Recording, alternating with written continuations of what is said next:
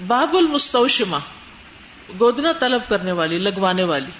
حدثنا زہیر ابن ہر بن حدثنا جریر، ان امارتا ان ابی زرعتا ان ابی حریرتا قالا اتیا عمر بی تشم۔ حضرت عمر رضی اللہ عنہ کے پاس ایک عورت لائی گئی جو گودنا کے کام کرتی تھی۔ فقاما تو آپ خطبے کے لیے کھڑے ہوئے۔ فقالا آپ نے فرمایا، انشدکم باللہ، میں تمہیں اللہ کی قسم دیتا ہوں۔ من سمع من النبی صلی اللہ علیہ وسلم فی الوشم. کس نے نبی صلی اللہ علیہ وسلم سے گودنے کے بارے میں کچھ سن رکھا ہے؟ فقال ابو ہریرتا ابو ہرارا کہنے لگے فقم تو تو میں کھڑا ہو گیا۔ فقل تو یا امیر المومنین، انا سمے تو میں نے کہا امیر المومنین، میں نے سنا ہے۔ کالا ماں سمیتا پوچھا، تم نے کیا سنا ہے؟ کالا سمیت النبی صلی اللہ علیہ وسلم یقول، لا تشمن ولا تستوشمنا کہ آپ صلی اللہ علیہ وسلم فرماتے تھے کہ نہ گودنا لگائیں اور نہ عورتیں گودنا لگوائیں۔ ٹھیک ہے؟ یعنی دونوں کے لیے ہی ممانعت ہے۔ دونوں کو اس کام کی اجازت نہیں۔ لگانے والی کو بھی منع کیا کہ مت لگاؤ اور لگوانے والی کو بھی یعنی نہ لگاؤ اور نہ لگواؤ۔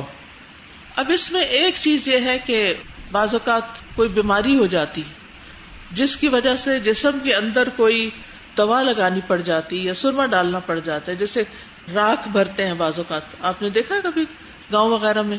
جب کوئی کٹ لگ جاتا ہے تو وہاں پر مرہم یا آئنمنٹس یا اور اس طرح چیزیں نہیں ہوتی، تو وہ کیا کرتے ہیں؟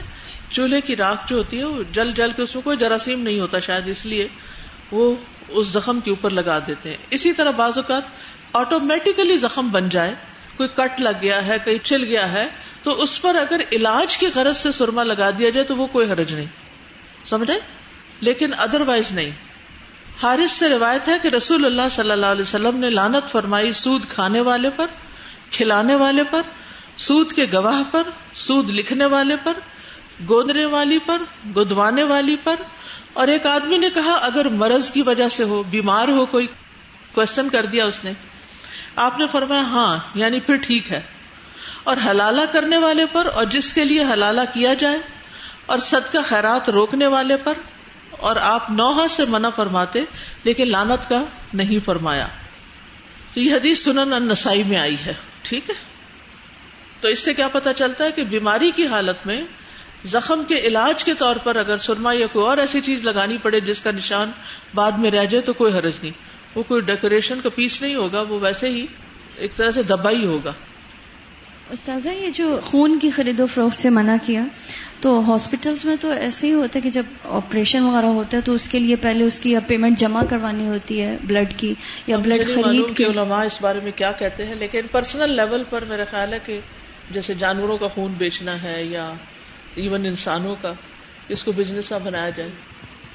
ایسا بھی کرتے ہیں کہ وہ کہتے ہیں ایک بوٹل خون اگر آپ کا نہیں ملتا کوئی خون دے دیں اور وہ جو اس مریض کے تاکہ دوسرے مریضوں جی کے لیے بھی مہیا جی ایسا بھی کرتے ہیں بلڈ بینکس استاد دیکھیے اسی پچھلی حدیث میں جہاں نبی صلی اللہ علیہ وسلم نے العین الحق کہا ہے اور منع فرمایا وشم سے تو یعنی ہمیں خود بھی محتاط ہونا چاہیے نا کہ زینت ایسی اختیار نہ کریں کہ دوسروں کی نظر اٹریکٹ ہو اور لگے اور کوئی ایسا اوکیزن ہے بھی تو اتنا ایکسپوز نہ کریں اپنے آپ کو اور بچوں کو بھی اور اسی طرح سوشل میڈیا پہ بھی احتیاط سے کام لیں تو پھر یہ چیزیں کم ہو سکتی ہیں۔ بالکل۔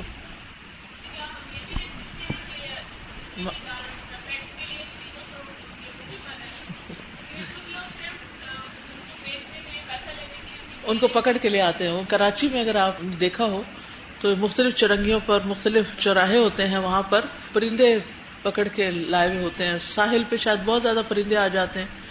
تو وہ پرندے پکڑ کے لاتے ہیں اور ان کو بیچتے ہیں۔ اور ان کو کہتے ہیں گردن آزاد کرو یعنی تمہاری مشکل آسان ہو۔ تو لوگ کیا کرتے ہیں؟ وہ ٹوکری خرید لیتے ہیں اور پھر ان کو کھول دیتے یعنی خرید کے کھول دیتے میرا خیال ہے وہ پھر جا پکڑتے ہیں پھر تو سائیکل چلتا رہتا ہے۔ لیکن کاروبار بنا ہوا یہ۔ ایک تو ہاں۔ اس کا مجھے پتا نہیں میں اپنی طرف سے کچھ کہنا نہیں چاہتی۔ لیکن کتا تو چونکہ ایک حرام جانور ہے تو سوائے صحیح مقصد کی اس کی خرید و فروخت منائے حفاظت کی غرض سے کتا رکھا جا سکتا ہے گھر کے اندر نہ رکھے۔ سزا جیسے ہم نے سنا ہے کہ سود جو دیتے ہیں وہ بھی اسی زمرے میں آئیں گے۔ تو جیسے بعض اوقات گورنمنٹ کچھ ادارے ایسے ہیں کہ جہاں پہ کوئی بھی کام کروانا ہے تو اس کے لیے پیسے دینے مسٹ ہیں۔ یا فیس ہوتی ہے یا رشوت ہوتی ہے یا ٹیکس وہ اسے کہتے ہیں ٹیکسی ہیں۔ بس ٹھیک ہے پھر ٹیکس ہے تو۔ زیادہ بہت سارے ایسے جائز کاموں کے لیے بھی یہ کرنا پڑتا ہے جس کے لیے پتا ہے کہ یہ پیٹی کہ یہ رشوت ہی ہے اور کام بھی جائز ہے جو انہوں نے پتا۔ کر لینا کیا ہے رشوت ہے ٹیکس ہے فیس ہے کیا چیز ہے السلام علیکم۔ استاذہ میرا سوال ہے کہ یہ جو آپ حدیث میں آئیے نا کہ سود کھانے والے اور کھلانے والے دونوں پہ لعنت ہے۔ تو جس کا پتا ہو کہ یہ حرام کام کرنے والے ہیں صاف پتا اور وہ کوئی ڈھکی چھپی بات نہیں ہے اور اگر ان کے گھر آنا جانا ہے اور وہ کوئی چیز پیش کرتے ہیں تو وہ کھا لینی چاہیے۔ اگر ان کی ہول سول آمدنی صرف سود کا لین دین ہے پھر نہیں۔ لیکن اگر ان کا اور بھی کاروبار ہے جس میں حلال حرام مکس ہے تو پھر کھا سکتے اور اگر وہ کوئی تحفہ دے دیں کسی شادی بس وہی حکم ہو گیا نا۔ اگر مکس آمدنی ہے تو پھر ٹھیک ہے۔ لیکن اگر پیور حرام ہے تو پھر نہیں۔ استاد ایک کوشچن تھا۔ یہ جو حدیث تھی کہ سونے کے سونا اور چاندی کی چاندی یہ والی تو اس کا مطلب یہ تھا کہ یہ ایکسچینج اس طرح نہیں کر سکتے۔ جی ایکسچینج نہیں کرنا چاہیے ایک چیز بیچ کے پھر اس سے خریدنا چاہیے۔ یعنی سونا آپ پہلے بیچیں پھر جو پیسے آپ کے ہاتھ میں اس سے آپ نیا سونا خرید لیں۔ السلام علیکم۔ استاذہ کیا پارلر کی بھی ارننگ حرام ہے؟ اس میں سب کچھ حرام تو نہیں ہوتا۔ کیونکہ استاذ اس میں آئی بروز بھی آتی ہیں نہیں کچھ لوگ نہیں بناتے آئی بروز نہیں بناتے۔ اگر بناتے ہیں تو وہ غلط ہے۔ ٹھیک۔ ایک دفعہ عربی مدرسے میں پڑھنے کا اتفاق ہوا تو ایک لڑکی کی قرآت بہت اچھی تھی۔ تو پھر اچانک سے یعنی اس کی آواز بھی بند ہوگی سب کچھ۔ تو پھر انہوں نے ایک طریقہ کیا تھا وہاں کی جو ٹیچر تھی انہوں نے ایک پانی کا پیالہ منگوایا اور سب نے کھجور کھا کر گٹھلی اس پانی میں ڈال دی۔ اور اس کی ایک چمچی اس کو پلائی اور باقی پانی اس سے بہا دیا تو وہ ٹھیک ہو گئی تو ایسا درست ہے؟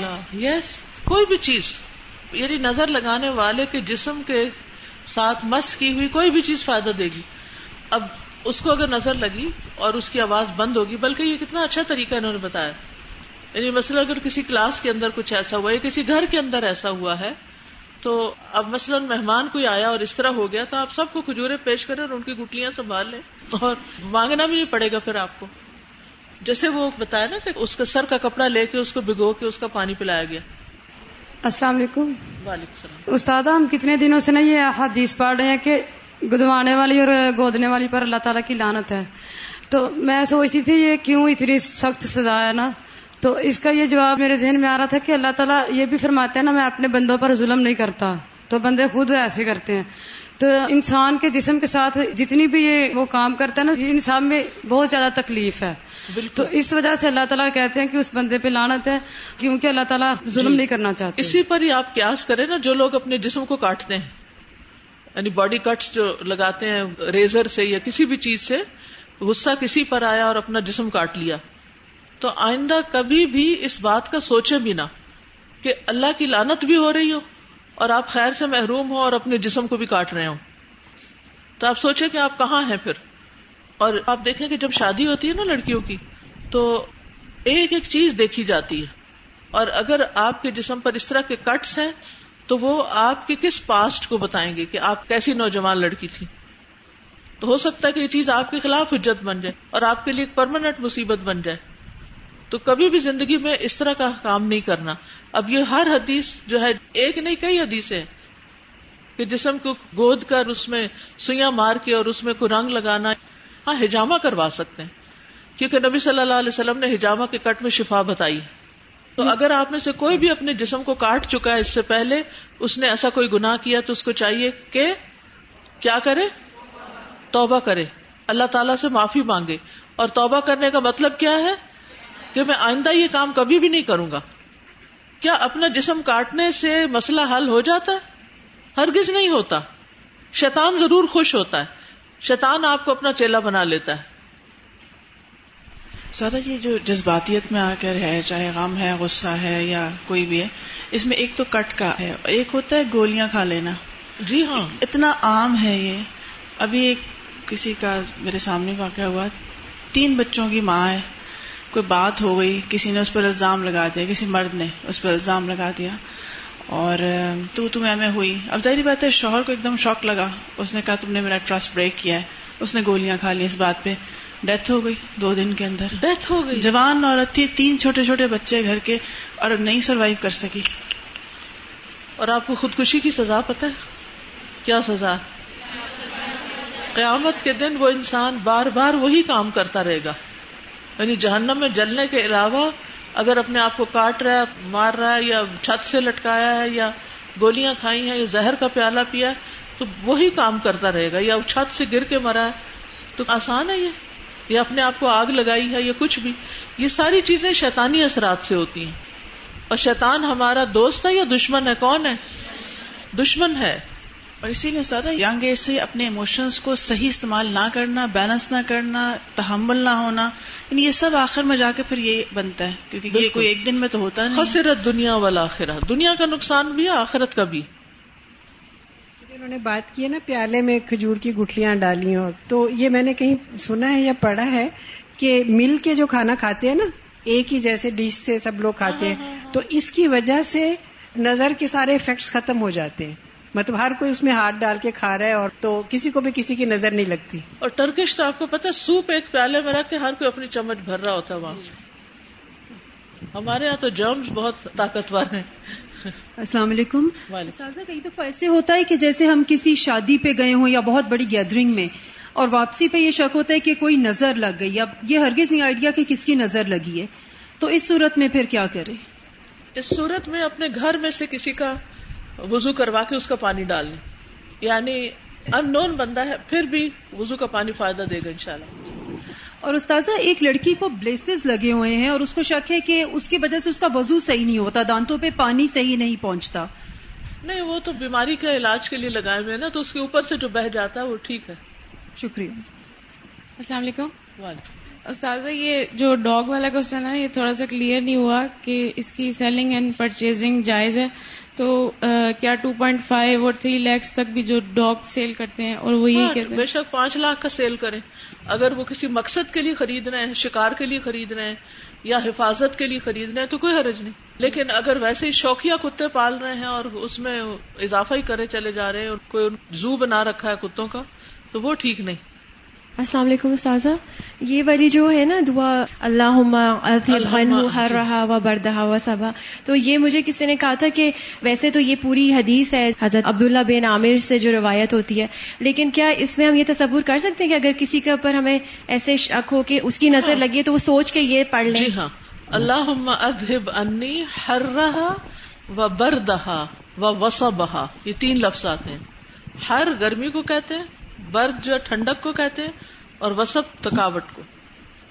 السلام علیکم۔ جیسے کچھ لوگ ہوتے ہیں جو جیسے مانتے ہی نہیں ہیں اگر نظر لگ جائے تو وہ کوئی مانتے ہی نہیں ہے کہ نہیں نظر نہیں پڑی۔ اور جیسے محمد صلی اللہ علیہ وسلم نے کتنا اچھا اس کا علاج بتایا گیا ہے تو یہ غلط بات ہے کہ جو چیز نبی صلی اللہ علیہ وسلم نے بتا دی ہے اس کا انکار کیا جائے۔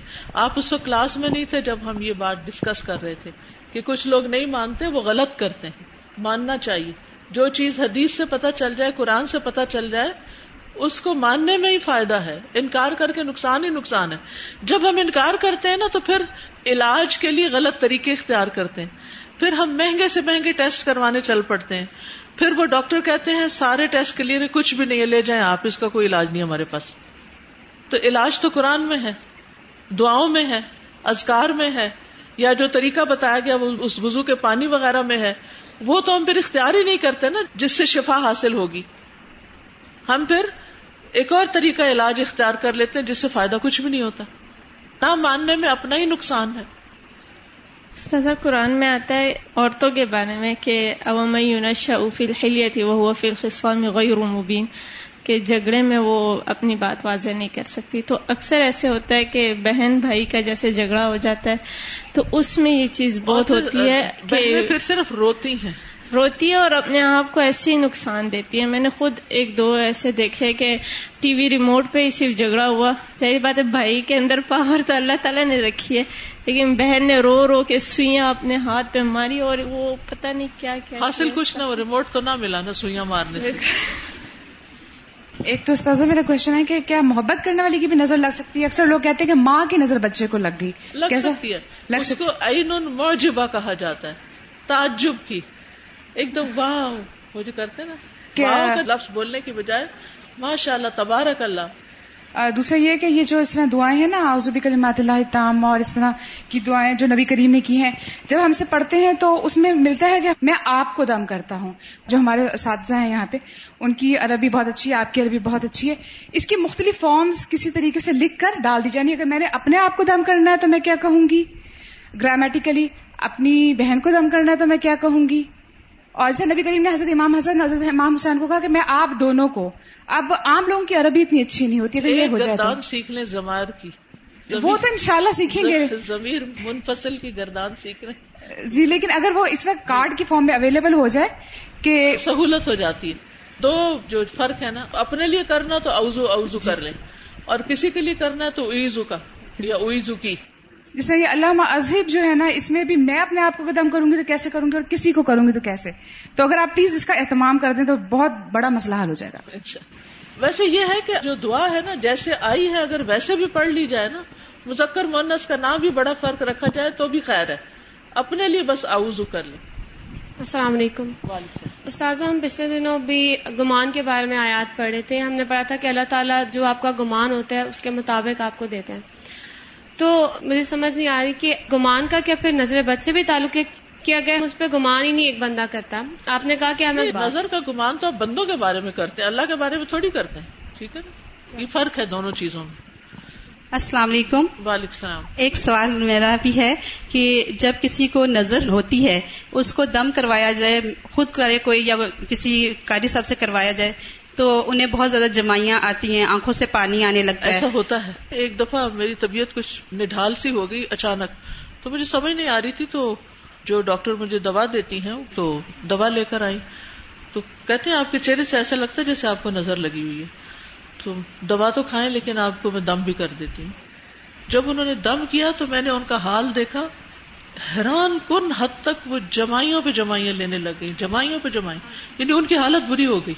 تو ایسا ہوتا ہے بعض اوقات کہ وہ جو دم کرنے والا ہوتا ہے، اس کی آنکھوں سے پانی جاری ہو اللہ عالم اس کی وجہ کیا ہوتی ہے، لیکن یہ میرا پرسنل مشاہدہ ہے۔ خود میں نے دیکھا۔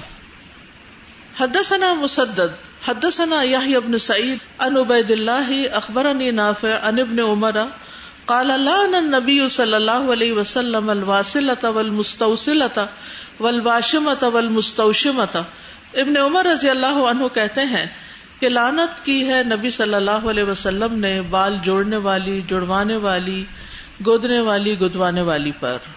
حدثنا محمد ابن المسنہ حدثنا عبد الرحمن ان سفیان ان منصور ان ابراہیم ان القمت ان عبد اللہ رضی اللہ عنہ۔ لعن اللہ الواشمات والمستوشمات والمتنمسات والمتفلجات للحسن المغیرات خلق اللہ۔ مالی لا من لعن رسول اللہ صلی اللہ علیہ وسلم وهو فی کتاب اللہ یہ حدیث پیچھے بھی گزر چکی ہے. عبداللہ بن مسعود رضی اللہ عنہ سے روایت ہے کہ اللہ تعالیٰ نے لانت فرمائی ہے. واشمات گودنے والیاں مستوشمات گدوانے والیاں، متنمسات بال اکھڑوانے والیاں، المتفلجات دانتوں میں فاصلہ کروانے والیاں، حسن کی خاطر اللہ کی تخلیق کو بدلنے والی ہیں مجھے کیا ہے کہ میں ان پہ لانت نہ کروں جن پہ رسول اللہ صلی اللہ علیہ وسلم نے لانت کی اور وہ اللہ کی کتاب میں بھی ہے۔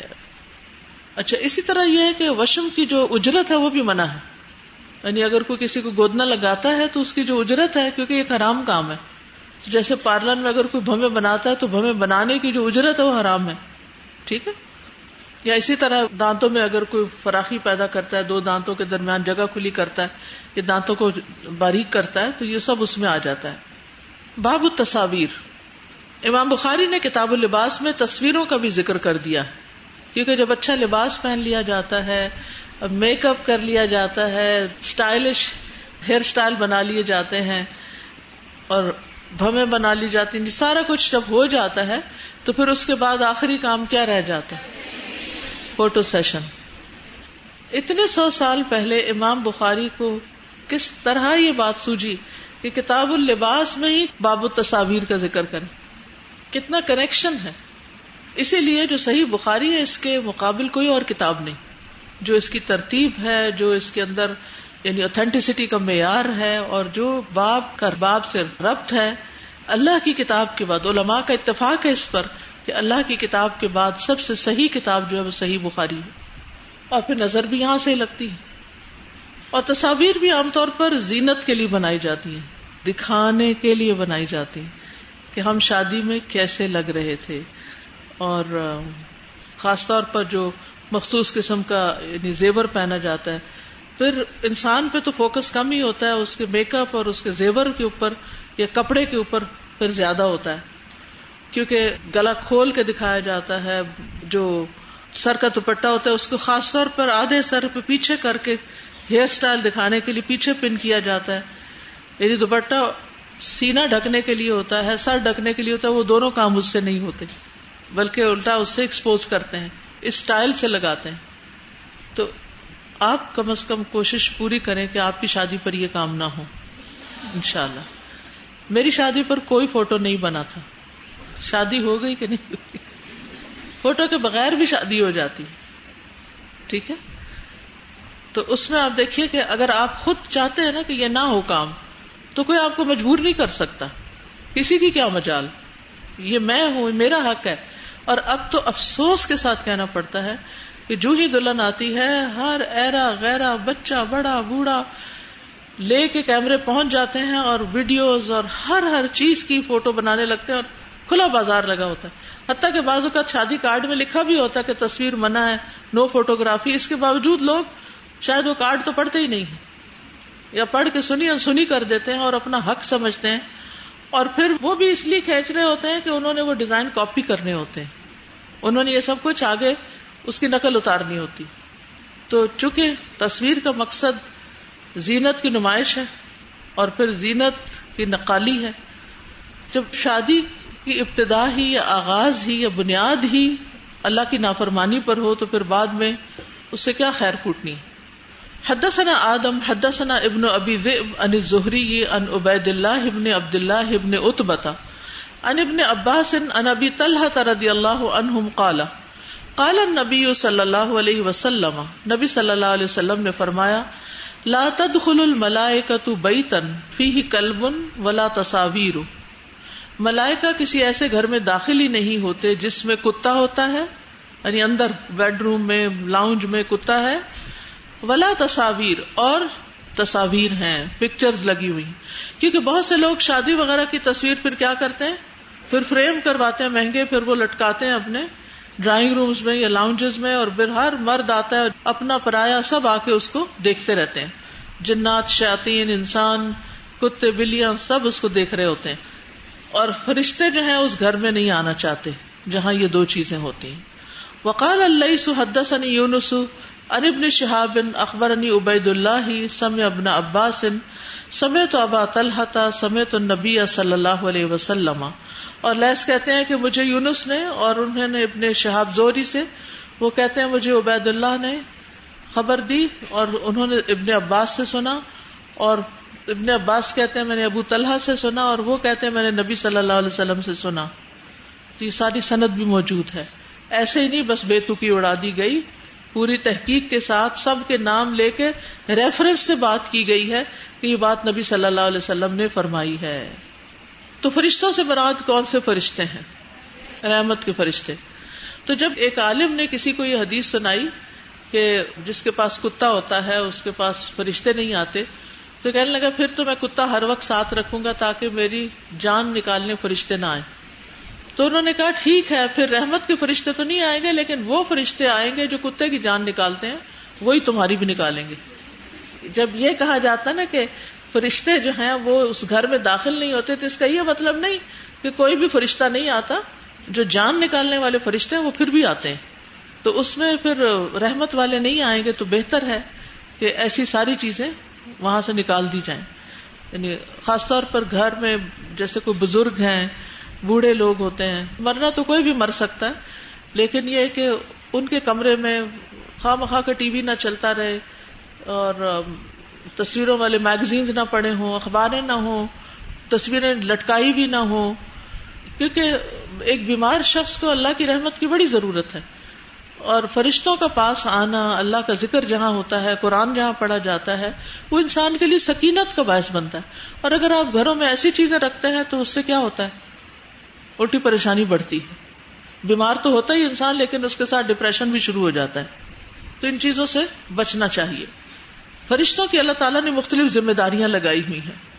اور اس کے ساتھ ساتھ وہ اپنی عبادت بھی کرتے ہیں۔ یعنی کام بھی کرتے ہیں، عبادت بھی کرتے ہیں۔ وہ زمین میں گھومتے پھرتے بھی رہتے ہیں۔ ان اللہ ملائکت سیارہ، سیر و تفریح کرتے رہتے ہیں۔ گھروں میں داخل ہوتے ہیں، ذکر کی مجلسوں میں داخل ہوتے ہیں۔ تو جن فرشتوں کی یہ ذمہ داریاں ہیں یعنی جو ذکر کی مجالس میں حاضر ہوتے ہیں یا مددگار ہوتے ہیں مومنوں کے، وہ پھر ان گھروں میں نہیں داخل ہوتے جہاں کتا اور تصاویر ہوں۔ وہ آتا نا، ان الذین قالوا ربنا اللہ ثم استقاموا تتنزل علیہم الملائکۃ اللہ تخافوا ولا تحزنوا خوف نہ کرو، غم نہ کرو، یہ فرشتے تسلی دیتے ہیں۔ تو لیکن اگر آپ نے اللہ کی نافرمانی کے کام کیے ہوئے ہیں، تو وہ فرشتے پھر آپ کو تسلی نہیں دیں گے۔ پھر آپ تنہا رہ جائیں گے۔ اور کتے سے مراد وہ کتا ہے جو ان کتوں کے علاوہ ہے جو حفاظت کے لیے ہوتے ہیں۔ اس حدیث سے ایک اور بات بھی پتہ چلتی ہے۔ وہ یہ کہ جب انسان اللہ کی نافرمانی کے کام کرتا ہے تو بعض اوقات اس کو اس کی پسندیدہ چیزوں سے محروم کر دیا جاتا ہے۔ جیسے کتا رکھو گے تو فرشتہ نہیں آئے گا۔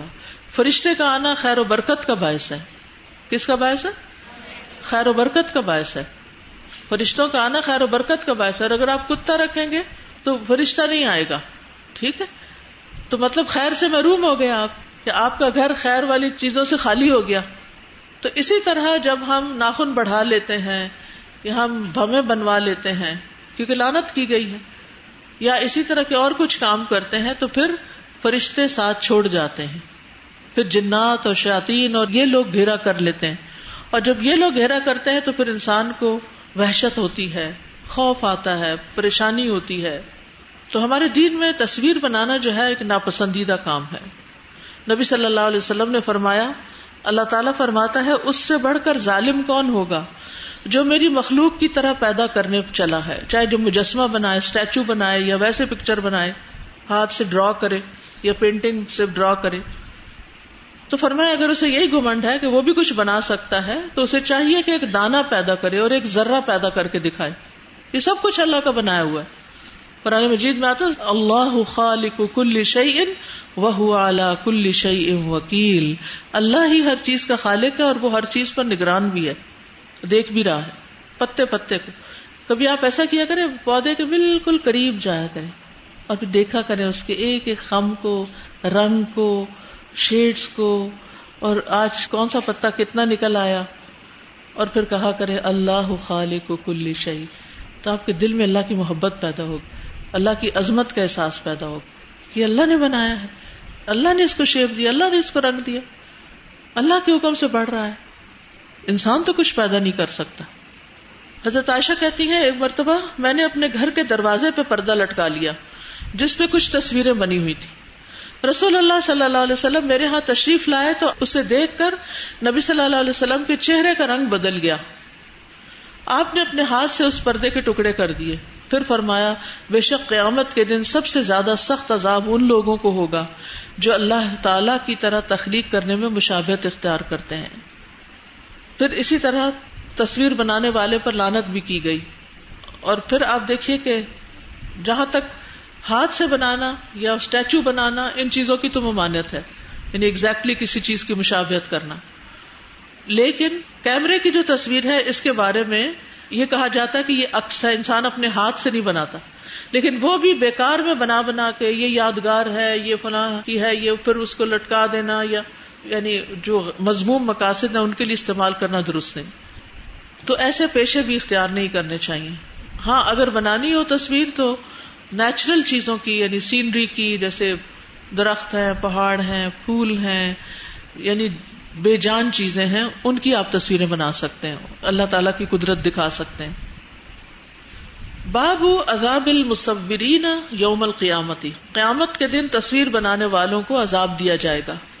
حدثنا الحمیدی، حدثنا سفیان، حدثنا العامش ان مسلم، قال كنا مع مسروق فی دار یسار ابن نمیر۔ مسلم کہتے ہیں کہ ہم مسروق کے ساتھ یسار بن نمیر کے گھر میں تھے۔ فرافی صفت ہی تماسیلا تو انہوں نے اپنے چبوترے پر تصویریں دیکھی فقال سمے تو عبد اللہ قالا سمے تو نبی صلی اللہ علیہ وسلم۔ تو انہوں نے کہا، میں نے عبداللہ بن مسعود کو کہتے ہوئے سنا کہ میں نے نبی صلی اللہ علیہ وسلم سے سنا، وہ کہتے ہیں، یقول آ فرماتے تھے، ان اشد الناس عذابا عند اللہ یوم القیامت المصورون۔ قیامت کے دن اللہ کے نزدیک سب سے زیادہ سخت عذاب تصویریں بنانے والوں کو دیا جائے گا۔ حدثنا ابراہیم ابن المنذر، حدثنا انس ابن ایاد ان عبید اللہ ان نافع، ان عبد اللہ ابن عمر رضی اللہ عنہما اخبرہ ان رسول اللہ صلی اللہ علیہ وسلم قال ان الذين يصنعون هذه الصور۔ نبی صلی اللہ علیہ وسلم نے فرمایا، جو لوگ یہ تصویریں بناتے ہیں يعذبون يوم القیامت قیامت کے دن عذاب دیے جائیں گے۔ يقال لهم احيوا ما خلقتم۔ ان سے کہا جائے گا کہ جو تم نے پیدا کیا ہے، اس کو اب زندہ کرو، اس میں روح ڈالو۔ تو عذاب کی شدت کا بھی ذکر ہے اور عذاب کی نوعیت کا بھی ذکر ہے۔ ٹھیک ہے؟ امام نبوی کہتے ہیں کہ علماء نے کہا کہ جاندار کی تصویر بنانا شدید ترین حرام ہے اور یہ کبیرہ گناہوں میں سے ہے۔ تو ان کو تصویروں میں جان ڈالنے کا کہا جائے گا۔ ایک اور روایت میں آتا ہے کہ مصور کو اتنا عذاب دیا جائے گا جتنا کسی نبی کو قتل کرنے والے کو دیا جائے گا۔ اور اسی طرح گمراہ کرنے والا امام بھی اسی طرح کے عذاب میں شریک ہوگا۔ مصور کو عذاب دینے کے لیے جہنم میں گردن مقرر ہے۔ جو نکلے گی اور جس کی آنکھیں ہوں گی وہ دیکھتی ہوگی، دو کان ہوں گے جس سے وہ سنتی ہوگی، زبان ہوگی جس سے وہ بولتی ہوگی اور وہ کہے گی، مجھے تین قسم کے لوگوں پہ مسلط کیا گیا۔ ہر سرکش ظالم پر، اللہ کے ساتھ دوسروں کو معبود بنانے والوں پر، تصویر بنانے والوں پر۔ اور جتنی تصویریں ہوں گی، اتنے ہی عذاب دینے والے ہوں گے۔ رسول اللہ صلی اللہ علیہ وسلم نے فرمایا، ہر ایک تصویر بنانے والا آگ میں جائے گا اور ہر ایک تصویر کے بدلے میں ایک جاندار آدمی بنایا جائے گا جو اسے جہنم میں عذاب دے گا۔ یعنی جتنے لوگوں کی بنائی، اتنے ہی اس میں شریک ہو جاتے ہیں۔ واخر داوانا الحمد للہ رب العالمین۔ سبحان کا اللہ و بحمد کا اشد اللہ اللہ اللہ انت۔ استغفر و اطوب السلام علیکم و رحمۃ اللہ وبرکاتہ۔ بسم اللہ الرحمن الرحیم والعصر ان الانسان لفی خسر الا الذين آمنوا وعملوا الصالحات وتواصوا بالحق وتواصوا بالصبر. اللهم صل على محمد وعلى آل محمد كما صليت على إبراهيم وعلى آل إبراهيم إنك حميد